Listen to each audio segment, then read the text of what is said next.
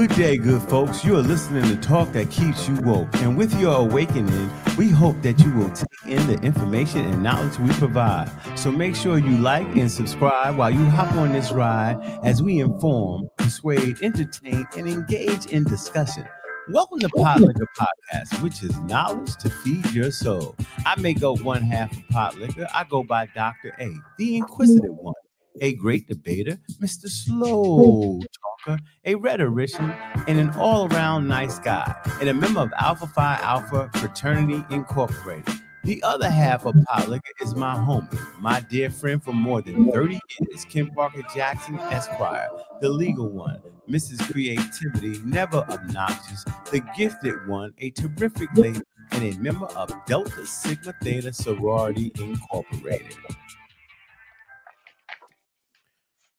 All right, good folks. What's going on out there? Uh, how you doing today, partner? I'm good. I'm good. How are you, Dr. A? Um, I'm good. I can't complain as always. Uh, good week and hope, hoping this week is a productive week too. Indeed. Indeed. Okay. So for those listening or watching for the first time, we welcome you to Pot Liquor Podcast. Please email us at potliquorshow at gmail.com. Uh, tell us what you think about the show. Uh, we are we have seen an uptick in viewers and subscribers, so we do thank you for that. But now we would like you to comment. Also, if you want to check out our show either further or, or, check out more detailed information about our show, we would like you to go to our website, and that is potliquorpodcast.podbean.com. Uh, for those of you watching it on YouTube or seeing the visual, you can see the um, the URL in the window. Um, but as always, uh, before we start our show, we always uh, give you a wow, which is uh, our words of wisdom. Uh, and this week it comes from Sister Angela Davis. Uh, KPJ, would you like to read that? Sister Angela tells us that um, I am no longer accepting the things I cannot change. I am changing the things I cannot accept. And that is apropos coming from a woman who was a member of the Black Panther Party and also just a freedom fighter for whom I have great respect. And she's just reminding us here that we always have the power to change things that are unacceptable in society and in our lives. What do you think?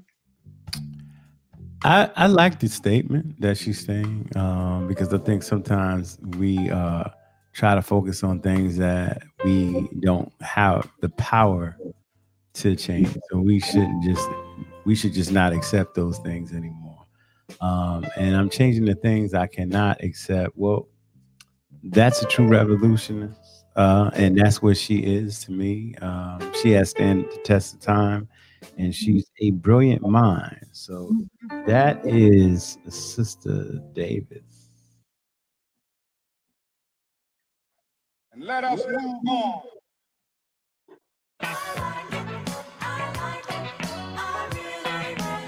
So before we inform you about what's going on, let's jump into our first plug. plug. Um, and our first plug is coming also from my partner, KPJ. And hers is Starbucks. So I would just like to share um, something that I really like. Um, Starbucks. This is my Starbucks, my uh, family size container. Um, I drink this coffee every day. Um, and I and I brew it myself at home. So these are these are um, coffee beans. So I actually have to grind these up, and I do this every morning and have my own cup of coffee at home. Because going into Starbucks, I mean, the coffee is like you could pay two, three, four, up to five dollars for a cup of coffee. And that's just, I mean, if you know anything about me, I, I like to be frugal. So this is right up my alley. And I usually get the dark roast um, because I just like a stronger flavor. And this, you know, I like my coffee like I like my men, strong, black, and hot. So how about you? Do you like coffee? Uh, I'm not a big coffee drinker. If I do get coffee, it's uh, for the caffeine to keep me up, like while I'm driving. So I'll stop stop at like a uh, a gas station, uh, one of the stores, and go in and get the bottle or get the double shot with the extra energy, and uh, that help that helps me on my ride home. So Oh, yeah. yeah, that's that'll- the only time that I um uh ha- have um coffee. that's the only time I have uh Starbucks. Okay. okay. And let us move on. Okay, so Ladies, welcome aboard Disco Airlines Flight 78. Our captain tells us we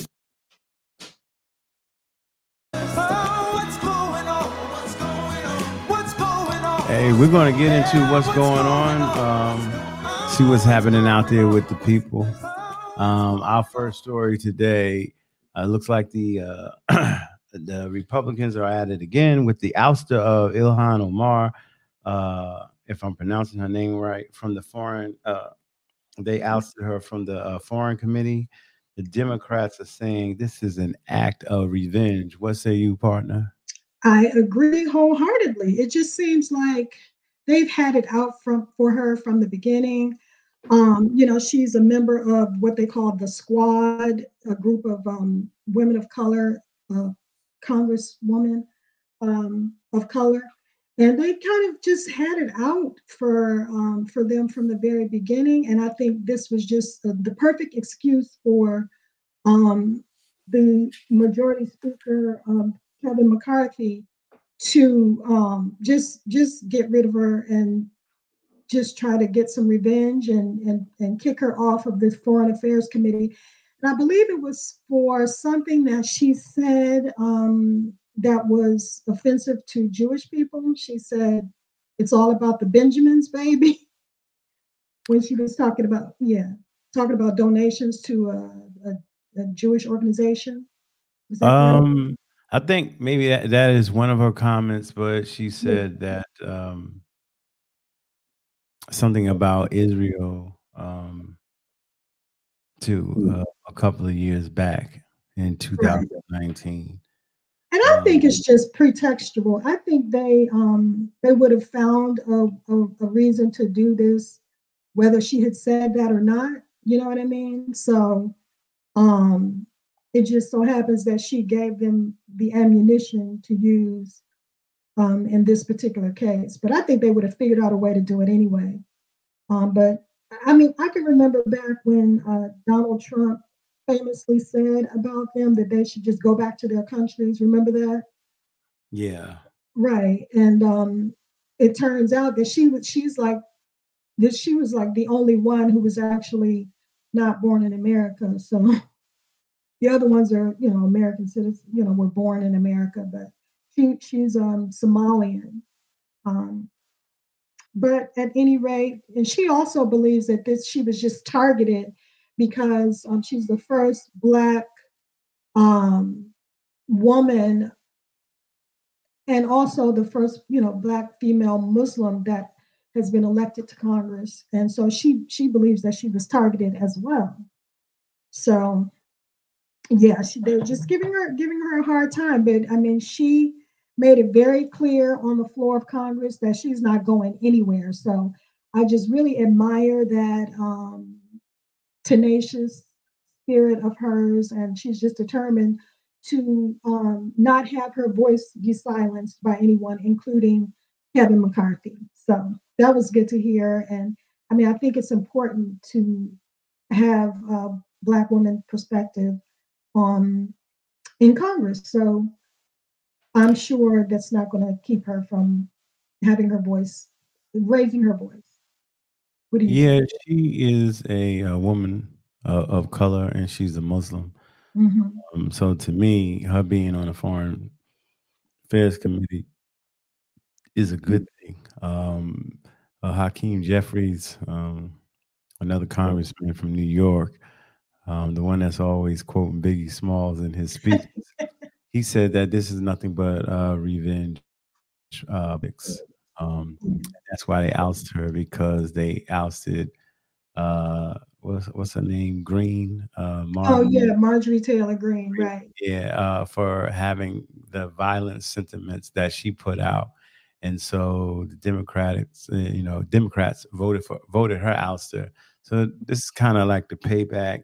Right. Just political theater. Yeah, yeah. This has nothing to do really with her anti-Semitic remarks. Um, she did apologize for those. Uh, some people uh, in her own party were upset that she said those things, but she uh, profusely apologized. And um, yeah, I think this is politics as usual. I As uh, know. And it's so frustrating though, because you feel like they spend so much time with the theatrics and playing these political games and trying to maintain power. It feels like it's just distracting from them passing legislation that's going to actually help the average American citizen. You know what I mean? It's like do your jobs and stop all this bickering and you know backbiting and it's just and all this political theater. Get to work and do something that's going to actually help the American people.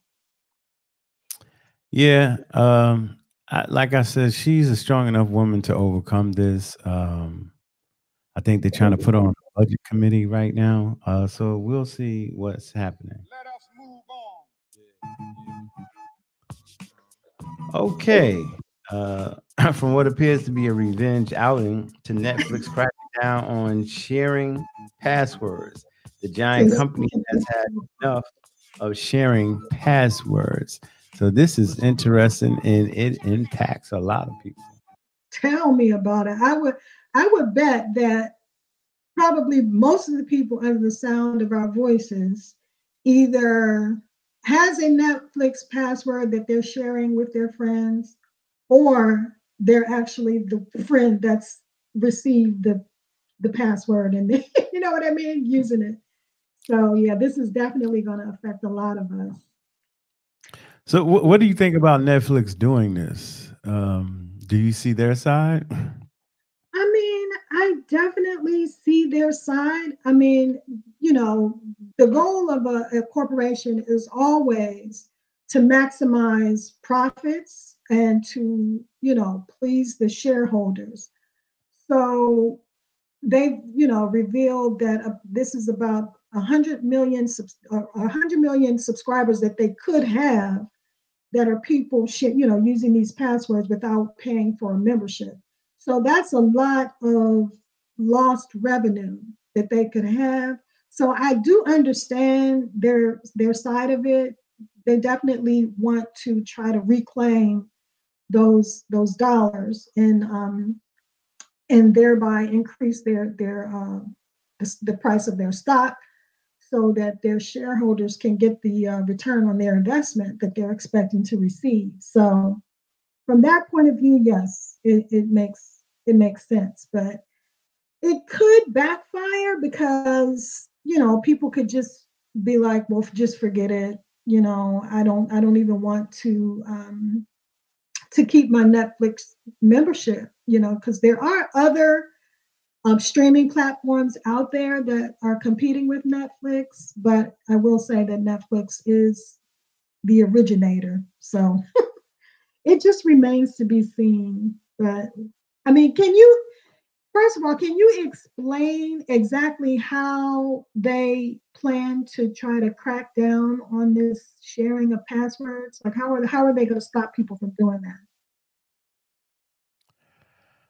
Um, well, they're saying that they're going to set up like sub accounts. Um, so it's not password sharing. So if you choose to have other people um, utilize uh, your Netflix, is going to be sub accounts, and I think it's going to be an additional four dollars and forty three cents. Okay. Um, that's, that's what I read on on their site. You know. But they're saying, for example, if I have a membership account and you give it to me, and I give it to you, Yeah. and you're outside of my household, they're going to, in order for you to log on, you have to get a password or get a get a like a four di- a four digit identifier. What do they call it? Verification. Code. Does that have to be a verification code? And I guess they're going to make sure that you're only using it on certain televisions. The confusion came in is the IP address. Like, is it only under your roof? Because if it's only under your roof, then why do you need to share the password? You, you know, they, they said the intent was for folks to watch it in the house. So they Mhm. weren't expecting for every member in the house to have an account.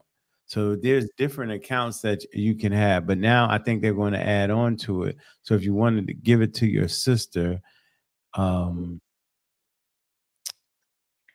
who's So, going to watch it? Yeah. So if my sister lives in a different household, Yeah, I think she tries she tries to log costs an extra four dollars and forty three cents for her on that television. Right, but I'm talking about before that. I'm talking about the crackdown, like how they're going to stop people from sharing it. The way it's going to happen is if she tries to log on with my password, it's going to ask her for a four digit verification code. Right. But that code is linked to my account. So the, the code is going to be sent to my device. Only going to be sent Um, to your device if you're paying that extra four dollars and forty three cents. If she tries to log on, they're going to ask her for the verification code. If you're not paying that additional money, uh, a number is not going to come to your Right. phone. And I'm saying that's how it, that's how you'll get caught. Yeah. Right, right. So um I think like you can add on as many people as possible possible, but you're gonna have to pay that Okay. 443. And then I don't know, I guess, you know, uh, they'll look at the IP address. It doesn't I mean your sister probably can use it on multiple devices within her house because they understand like people travel. So if you travel and you're in a ho- hotel, because I do this a lot, and I'm in a hotel, I'll call or I have the Netflix, you know, password, and I log into my Netflix and uh, watch television shows that way on the TV. Like I only try to go to hotels that have this feature, you know. So yeah. Any other words about Netflix? Um, well, you know, you know us. I, I think once this information, um, once this goes into effect, we're gonna figure out we're gonna figure out how to crack the code. You know how we do. Uh, uh, we'll see. I think they're gonna We'll make this see. one pretty tough. Yeah. Let us move on. Okay, while figuring out your next move with Netflix, uh, we revisit the tragic situation of 13-year-old Karon Blake, who was shot and killed by Jason Lewis for allegedly trying to break into cars. So yes, this was a pretty sad situation. We discussed this about what two, two or three weeks ago. Right, right. And so we have this updated information now. Um, it appears that Mr. Lewis, the shooter here, has been arrested and is going to be charged with second degree murder. And some additional information came out um, that they were able to get from uh, surveillance videos. Um, and it turns out um, that the shooter fired the first shot at the getaway vehicle. And um and then he fired two, he fired two additional shots that hit Karon Blake. And we found out also from the video that basically what made this even sadder for me is that um he begged basically begged for his life. And he said you know please no don't. Um i'm only 12 i'm just a kid please don't shoot me and you know, unfortunately, um, he lost his life. So, you know, now Mr. Mr. Lewis turned himself into the police, and he's going to have to um, to face these charges. And, you know, again, as I said before, I'm from DC, so this happened in in DC in the Brookland um, neighborhood, and so this is, uh, you know, hits pretty close to home for me. Um, and the community, even uh, you you know, even now that uh, Mr. Lewis has finally been arrested, they they're disappointed that this did not happen sooner. People felt that he should have been arrested. He should have been identified from the beginning. Um, the mayor there, um, you know, withheld his identity because he is a DC employee, and so um, although it appears that justice is now beginning to happen um, since he's been arrested and charged with uh, second degree murder here, um, that is, you know, justice is is is moving slowly from the perspective of the community. Yeah, this is a hard one for me. This is a tragic situation. I definitely uh, see that. Um, and I hate that this had to happen. Yeah. Um, it, it just, what do you do, like to an individual now? Um, do you do we put him in jail? Do we incarcerate him? Um, does his character count for anything? Um, what what what's going to happen with Jason Lewis? Um, did he make a tragic mistake? Yes. Um,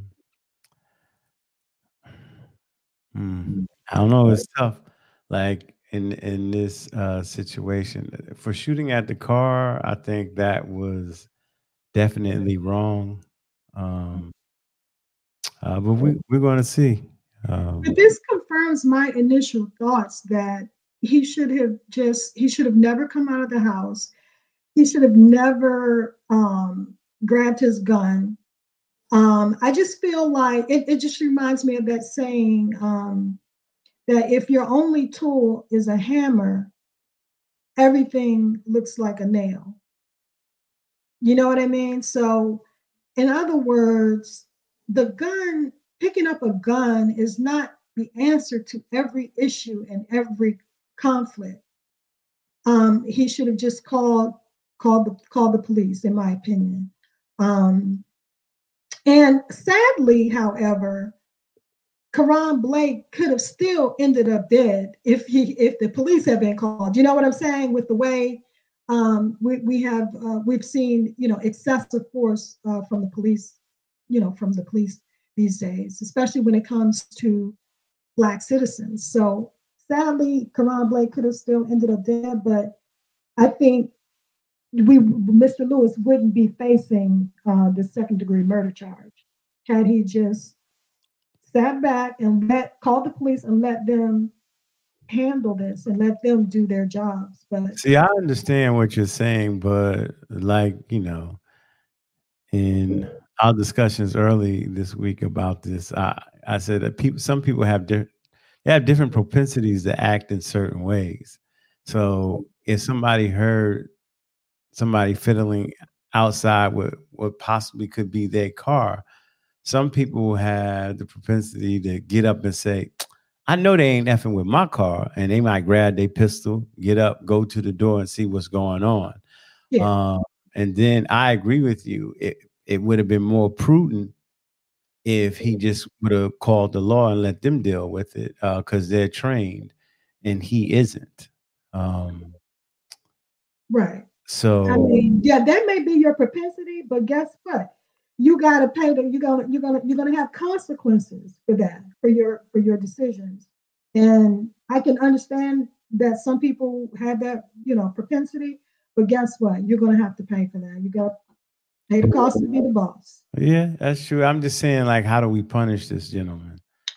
Uh, You sometimes people have a vehicle uh, uh, homicides while they're driving drunk, and they always don't get sentenced to prison. They get sentenced to probation and community service. I mean, but think about it here. There, there is a car that is fleeing the scene. So, first of all, the, the threat has been neutralized. So why are you shooting at a? I mean, it's like, are you? Is this a? This is not a video game. But You know what I mean? These are people. I think when you think about it, you think about it in the mindset of somebody that is um, calm, cool, and relaxed when they're going outside when a situation like this would jump off. And he, I, I don't know if he was or was not, but I'm saying I could. It's plausible that he wasn't. Like he was, got terrified, um, and and it caused him to make a misjudgment. So No, I'm not. I'm not. I'm not. inside, you don't go outside and you know go into the, Yeah, but the you fire or don't go into. you the you keep saying that, but I, I I will always ask you: Is it plausible for somebody to go outside when they're hearing tinkering, which which which uh with their possible automobile? I know It's plenty of guys that will go It's outside. plausible. Yeah. It's plausible, but if if the car, if to me, if the car is fleeing the scene, okay, it's time to go back in the house. It's over. Like it's over. you know what I mean? So, and then when a child begs for his life, I mean, and and I understand, you know, once he shot the the 13 year old, um, he did administer CPR, you know, so he did try, but you just took someone's life. I mean, I, I just don't know. I mean, you talk about this, this actually could be a good man who made a bad mistake. And I get that, but by the same token, this could be a good child that made, you know, a bad decision to break into cars at four Yeah. o'clock in the morning. Morning, It's like, yeah. yeah, he's a child and he's being childish and doing stupid, childish things, but that is not, that should not be a death sentence. It shouldn't, but that's why we tell our kids and our young people uh to make uh better choices. We'll see. We're gonna follow this. We're gonna see how this plays out. Uh because this is definitely a uh interesting situation. Let us Indeed. move on. Okay, so our next plug of the day is uh, the brand. What brand are we talking about today? And I'm liking Polo. I have a lot. I know y'all gonna go crazy because I'm about to show my drawers on television. So here's my Polo underwear. Uh, my uh, polo undershirt, t-shirt, if they can see. Yeah. I have uh the socks. Uh oops, wrong side. The socks. um, jeans, Oh, the, the, the actually the polo shirt, and the polo dress shirt. So this is something I've been wearing. Oops, I don't know where the thing is. This is something I've been wearing for a long time, like since high school. Like since Mhm. high school, I've been uh, uh, fond of of polo, and I know they said a lot about Ralph Lauren. Like I, when he said, "I, I don't." Uh, no, that was Tommy Hilfiger. Oh, Tommy Hilfiger. I thought they Yeah. both. Tommy Oh, Hilfiger said he don't he don't make his jeans for black From folks. Black people. Yeah, I think yeah. people got really upset when he said that. Not to jump ship on that, but I think he was talking Mhm. about when he designs and he makes the cut. He doesn't have a black body in mind. Like it's not like yeah, I don't want black folks to to to. But to that doesn't make it better for me. Okay. um, I met him a couple of times. Um, I'm not, I'm not, I don't know if he's racist or not, but he was cool. But I think that's what he meant to say. But back to Polo, that's the brand that I do like, um, along with other ones. But um, I have plenty of their clothing. Um, I don't have their cologne though, for some reason. Uh, that doesn't move me as much. Um, but yes, so you have it. Um, uh, Yeah. Polo's brand for the week. And let us move on. Okay, so we have a special guest this week um, that's going to tell us about the life, uh, or let's say the field or industry of like uh, lobbying. Something that's uh, very uh, piques my interest, um, and I think a lot of people need to know uh, what's going on out in the world. What do lobbies do actually?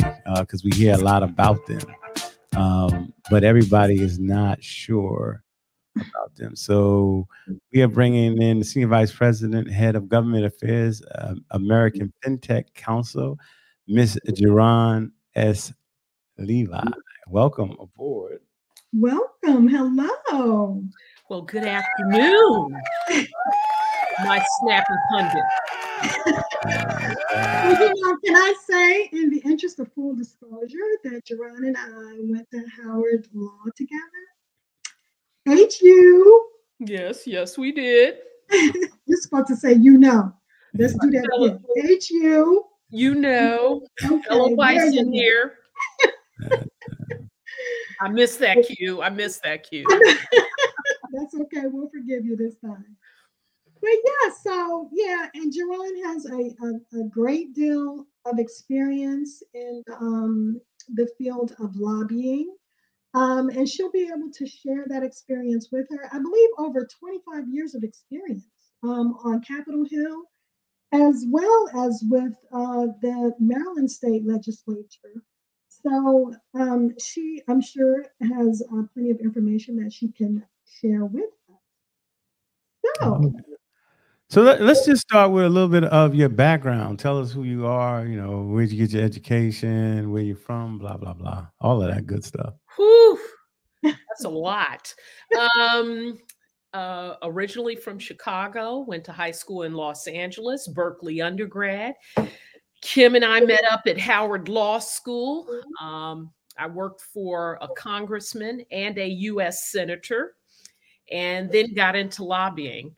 Uh, lobbied for 15 years for labor, labor unions uh, served a stint in the Maryland General Assembly uh, as a state delegate, um, and then did some banking, housing lobbying for housing advocates, banking advocates, and now I'm on the industry side lobbying on behalf or representing uh, financial technology companies and a lot of, lot of novel technology, financial technologies.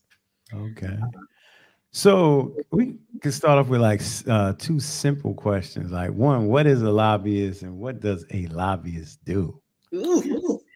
Well, lobbyist re- really is just a representative paid to petition the government uh, on behalf of a particular industry, a concern, an interest. I mean, it could be teachers, it could be nurses, oil companies, big tech, small tech, uh, defense companies, just all kind of industries, uh, institutions, organizations, and companies have lobbyists or these paid representatives. Um, they're usually registered with an ethics office at the state or federal level. So it's generally publicly disclosed who's representing whom, petitioning the government. Um, you know, in terms of what we do on any given day, I might be meeting with a congressman or a senator, you know, about a bill pending in their committee or something like that, you know, amend it to look this way, uh,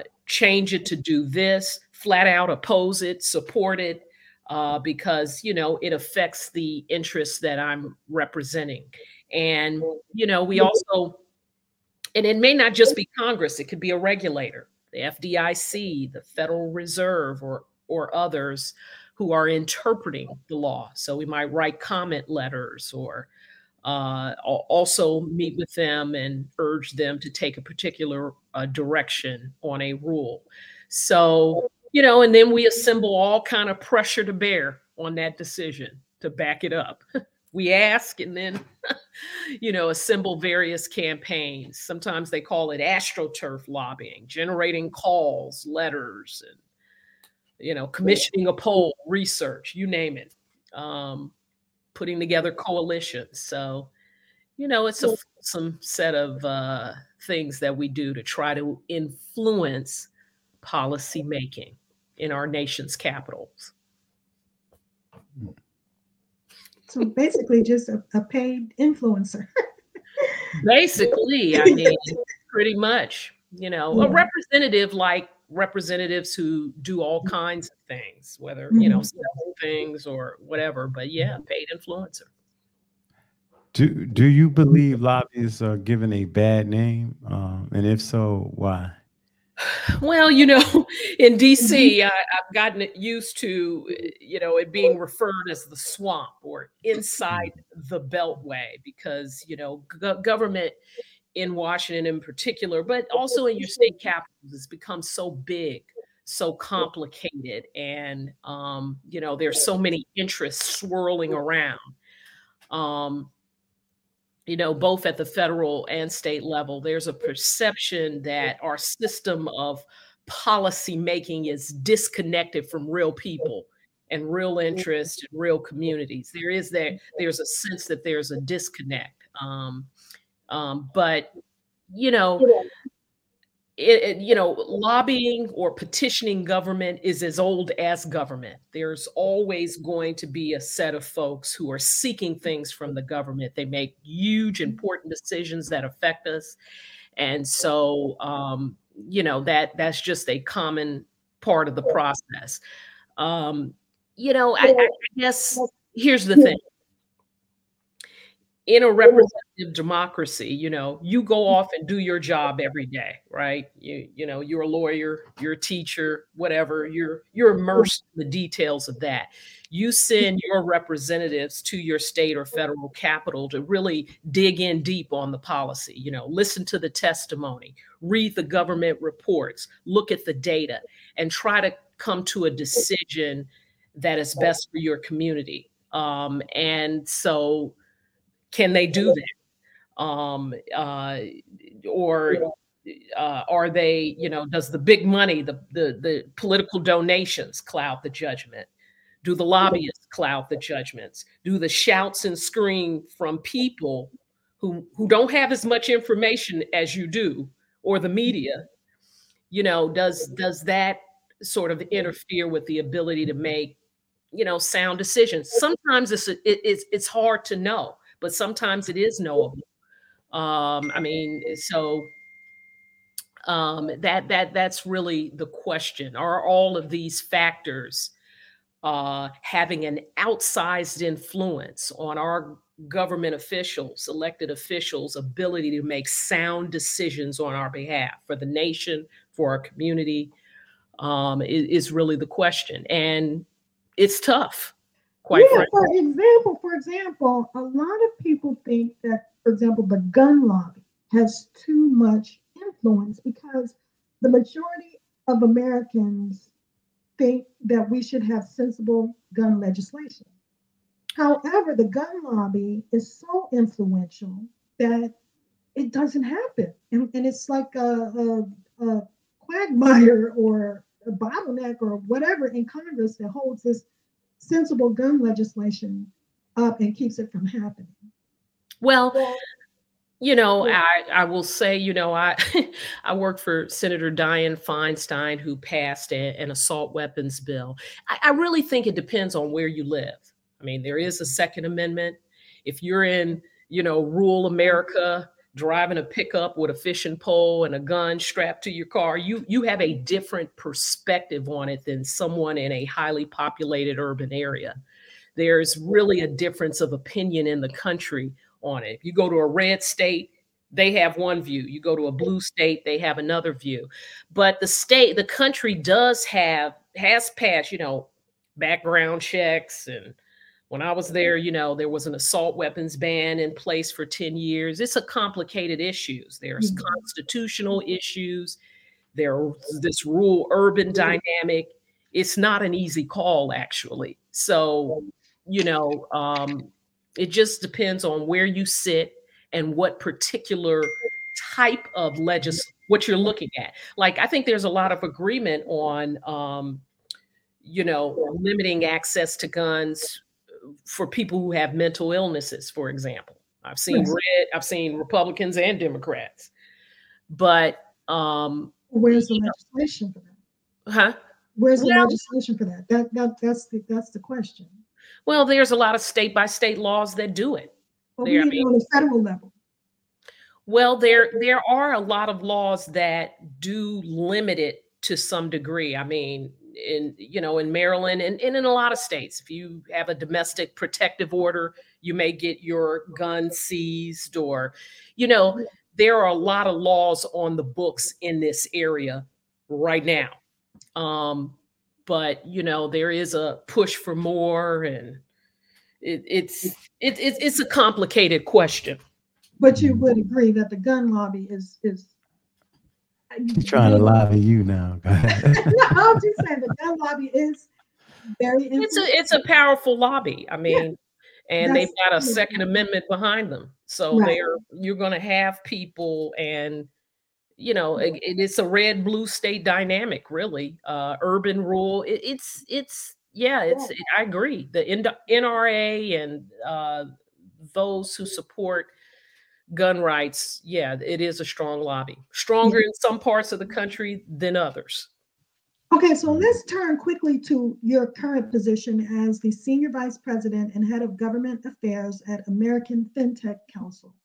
Yes. So, can you explain to our um, audience what exactly is finan- what what is financial technology? What are some of the things that are common that we, that our average uh, average uh, audience member would uh, would be familiar with that would fall under financial technology, and and just give us a simple policy issue or policy position that you um, have a hand in um, lobbying for or against. on that in that particular area i've i've lobbied a whole range of issues that folks would know right off but um, in financial technology specifically i would say i represent a lot of you know online lenders. If you've ever applied for a loan online that is Mhm. generally facilitated by financial technology. If you go to checkout and say you've checked out with a firm or one of the buy now pay later type checkout uh, uh, financial technologies that allow you to buy it, get the product now, pay it off over four installments, for example, buy now, Mhm. pay later. Uh, we also we represent folks like earned wage access, where you- you're an hourly worker, you want to get your pay early. There is some technology that is facilitating that kind of early pay. So you don't have to go to a payday lender. You can, um, uh, you know, pay early. Um, and digital banks, banks that are largely have more of an online presence than they do a physical branch uh, in your community and things like that. There are a lot of novel regulatory issues that and legal issues that are built for branched based banking, your traditional banking model. How does that apply to, you know, banks that do business digitally? Uh, buy now, pay later. Kind of looks to regulators to some degree like credit cards. Should it be regulated like a credit card or is it, you know, different? So there are some uh, novel uh, artificial intelligence and machine learning. You know, do these algorithms discriminate in terms of how they are providing loans? You don't the the uh, the decision is sort of made in a proprietary algorithms. If you break it out, what are the outcomes of those algorithms and you know trying to determine whether those algorithms are functioning fairly in the marketplace. So those are some of the issues that we're weighing in on and dealing with and talking to regulators about and lawmakers about. What kind of rules? Should the traditional banking rules apply to all these novel technologies or not they, they need to be adjusted Mm. Being being in this industry, uh, do you find it difficult? Like you might have personal beliefs, uh, but you're lobbying against your personal beliefs. So it's like coming to work, you have a job to do. Um, and even if you're not so much for what you're lobbying, you still have to be, go out and be a professional and give your clients what they wish. Do you have any difficulties with that?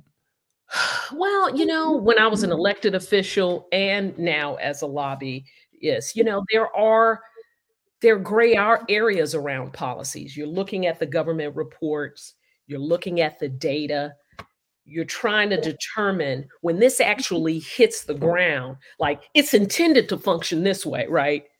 But there are going to be mm-hmm. unintended consequences. Um, so the, the thing that probably vexes me the most, both at my current job and my prior job, is while there are these great intentions, are you actually expanding access to credit and the availability of options uh, to you know segments of the market that are underserved? Is that policy actually going to lead to that result? Mm-hmm. So you know, having watched policy for a number of years, really, you know, decades now, you know, having mm-hmm. seen things through cycles, that that is the thing that vexes me the most. Getting the policy right so that when it hits the ground, it has the most intended impact expanding access, expanding availability, expanding affordability, and limits that unintended downsides, which is, you know, closing off whole options segments of the market. That is a real issue going mm-hmm. on. Um, yeah. Mm. I'm, I'm so, obsessed with the smalls in the market. You know, small, small business, small consumers, small mortgages. They mm. really have difficulty getting access to good credit options. Okay. I have two more questions for you. One, in doing like, you know, some research to uh, find out exactly what lobbyists do, I ran across this statement. The wealthy and large corporations are able to utilize lobbying most effectively to amplify their message and advance their agendas disproportionately compared to popular opinion and policy objectives. Uh, does money rule um, in your well, money is the mother's milk of politics, I, I would say, but but um I, I I don't, you know, I mm. I listen, I spent 15 years in the labor movement. Labor mm. represents, you know, all manner of blue collar workers and some white and some white collar workers as well. They also mm-hmm. have very large mm-hmm. political action committees, a lot of organization, a big mm-hmm. voice at the table, a significant role in the governance and platform, for example, of the Democratic Party. You know, I, I am not sure that wealthy and the large corporations. Um, I mean, they they certainly you know they can buy a lot of influence. That's no question.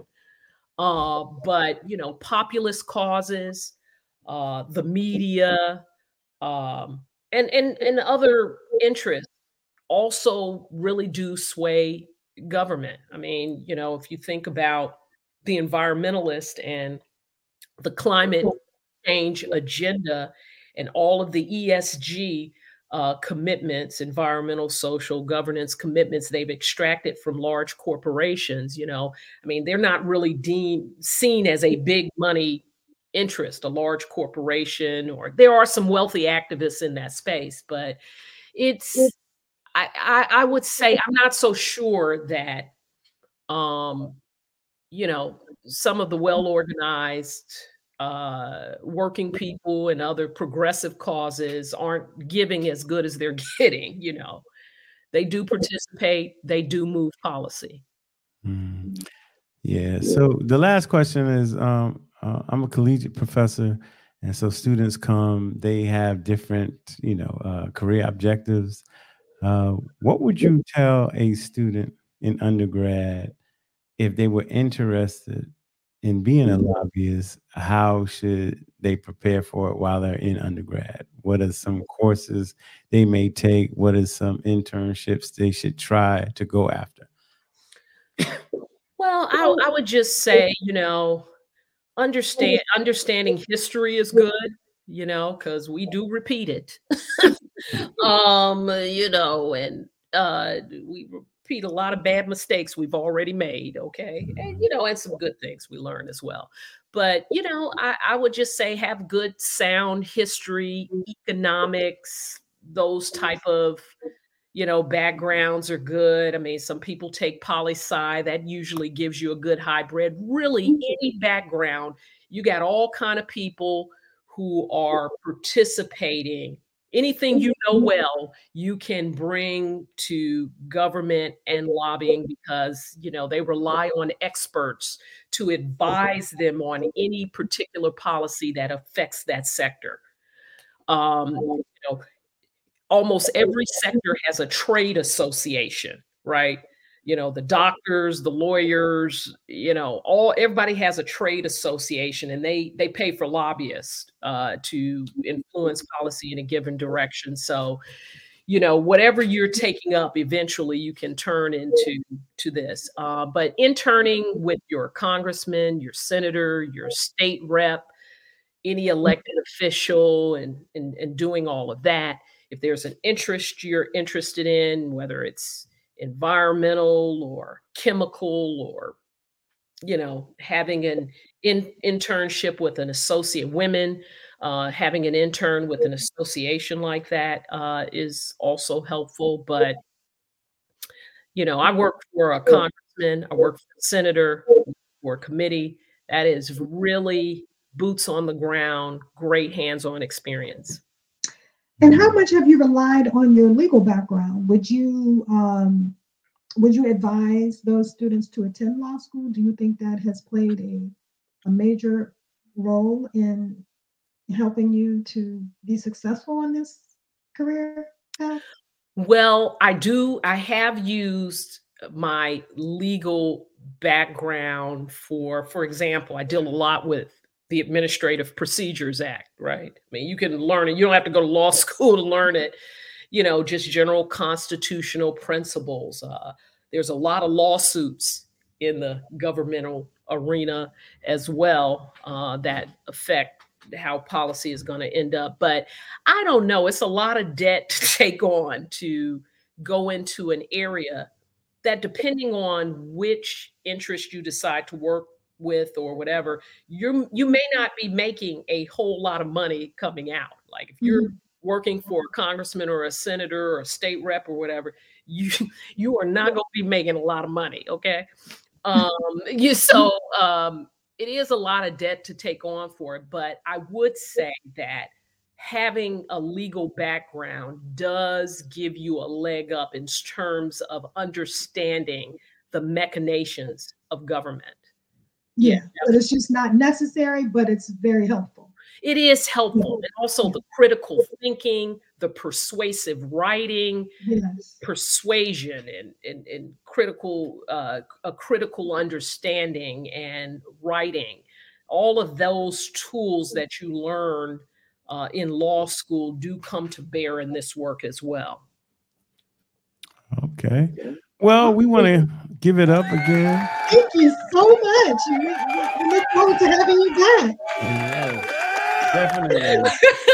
it was a pleasure to be with you all. Yeah, we got some great information today. Thanks a lot uh, to Ms. Levi um, for helping us out and trying to figure out the world of lobbying. And again, uh, hopefully you'll come back on the show and we can talk about some other things. All right, pot liquor. All right. Take care. Take care. Talk to you later. All right. Bye-bye. All right. She's a Let us move on. I like, I like, okay.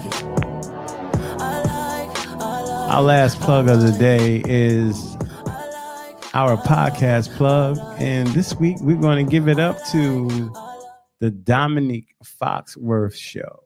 Yes. This is a show, a sports show. Uh, Domonique Foxworth used to play for the Denver Broncos, the Atlanta Falcons, and the Baltimore Ravens. You can see him on a plenty of things on ESPN. He is on Get Up on Tuesday and Wednesday uh, with uh, Michael Greenberg and the rest of the crew. He also appears on uh, Bomani's uh, The Right Time, Mina Kimes show. He has his own, and then he's on this uh, show called Debatable. So yeah, check out uh, Domonique Foxworth. I think he comes on three times a week. You can go to ESPN to find out where he is. Okay.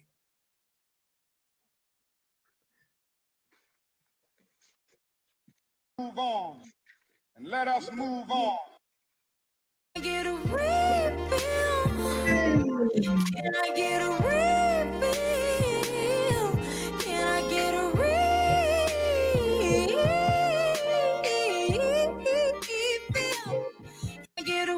Okay, so this is our refill segment where we go over a TV series that we're watching, and we are watching Riches that can be seen on Amazon Prime. We're up to episode three, so we want to talk to you about it. Yes, so just to uh, give a brief summary of what this show is about for people who are just uh, tuning in to what this is about for the first time, Riches is a series about a wealthy family. Um, basically, um, a, a wealthy businessman who owns a hair company called Flair and Glory. He passes away and he leaves the business to two of his children that he had with his first wife, and then um, he had a second family who resented that decision and and spent you know the rest spends the rest of the series trying to wrestle it away from the the two um, children to whom he left it, Simon and Nina. So in episode three, which is called Black on Both Sides, um, we found out in episode two that someone was embezzling money from the company. And in this episode, um, Nina is basically trying to uncover how this embezzlement took place. So, as the Richards family gears up for the biggest event of the year, which is their um, Face of Flair, their annual Face of Flair event, um, news of the embezzlement comes as a blow. So, um, so in this particular episode, we found out that um, Claudia and Andre are continuing their affair. Claudia is um, the mother of the other siblings, not, you know, Nina and Simon's other So siblings. that's Wanda, Alicia, and Gus. Right. So Claudia is having an affair with Andre, and it came out at, at this event. So that was very dramatic. Um, also, Davina, what'd you say? Davina, his girlfriend. Right. She blew it up. She Yeah. blew it. But I thought it was interesting that Maureen, the secretary, um, well, it looked like Davina was basically framed. They made it look like she was the one that was embezzling money because Davina, Dav- there were some emails that were deleted on Davina's account. But um, yeah, there were some emails that were deleted on uh, Davina's account, but um, you know, and so Maureen, uh, it, it turned out that Maureen was the one who had actually deleted these emails, and um, Nina had a basically a- an IT professional to look into the system to see exactly what was happening, and that's how she found out that Maureen, the secretary of the company, um, was the one who had actually deleted these emails. And so at this big event that they have every year, um, Nina confronted Maureen in the bathroom and asked her, okay, what exactly is going on? Why did you delete these emails? And of course, you know, Maureen is dumbfounded and can't believe that she's being confronted like this, but she had to basically co- confess to Nina that she had she was deleting these emails because from her perspective she was protecting Stephen who is the deceased owner um the deceased previous owner of Flair and Glory so she said that she was trying to protect him because he was sick and had cancer and was going to um, Switzerland to see an oncologist. But that was kind of a red herring. That that, that that's not really who you know. How, he, he wound up going to Zurich Um, there's a lot that happened in this uh, episode. Nina's uh, love interest uh, turned out to be a critical person that um, Mhm. stake in the company. So they had a situation. We encourage you to check it out. I think that um, that is something that um, w- w- that's a show we think that y'all will find interesting. Let us move on. So we move on to our next segment, which is our favorite segment, and it's Oh hell no! we like to do it two times. Oh hell no! Oh hell no! And oh hell no! This week goes to uh, ooh, Stephen Jackson. Sorry about that with the picture. Uh, understand what's going on there, but Stephen Jackson says some things about Al Sharpton and Benjamin Crump, saying basically in a nutshell that they were just trying to capitalize off the death of Tyre Nichols. He did mention something about them being at uh, you know with George Floyd, and I, I just think like he discredited them. and I, I think that's bad. Al Sharpton has been an activist for years. Um, he's gotten stabbed. I remember he was stabbed in New York. Um, um, he has he he has brought attention, right? Um, some like people that have um, th- these followings um, these organizations that they use, they help to get issues out there. Um, they help to draw media attention to these issues, and they're good at doing it. I don't see why you're saying they're capitalizing, and this is what they've been doing their whole entire life. Like uh, Crump, uh, since Trayvon Martin has been going around and trying to get legislation out to uh, reform uh, police. So I just think sometimes that we we denigrate our own um, sometimes like without doing research um, without asking our elders anything um, so i think uh, stephen jackson gets a big Oh hell no! this week Yeah. right and And let us move on.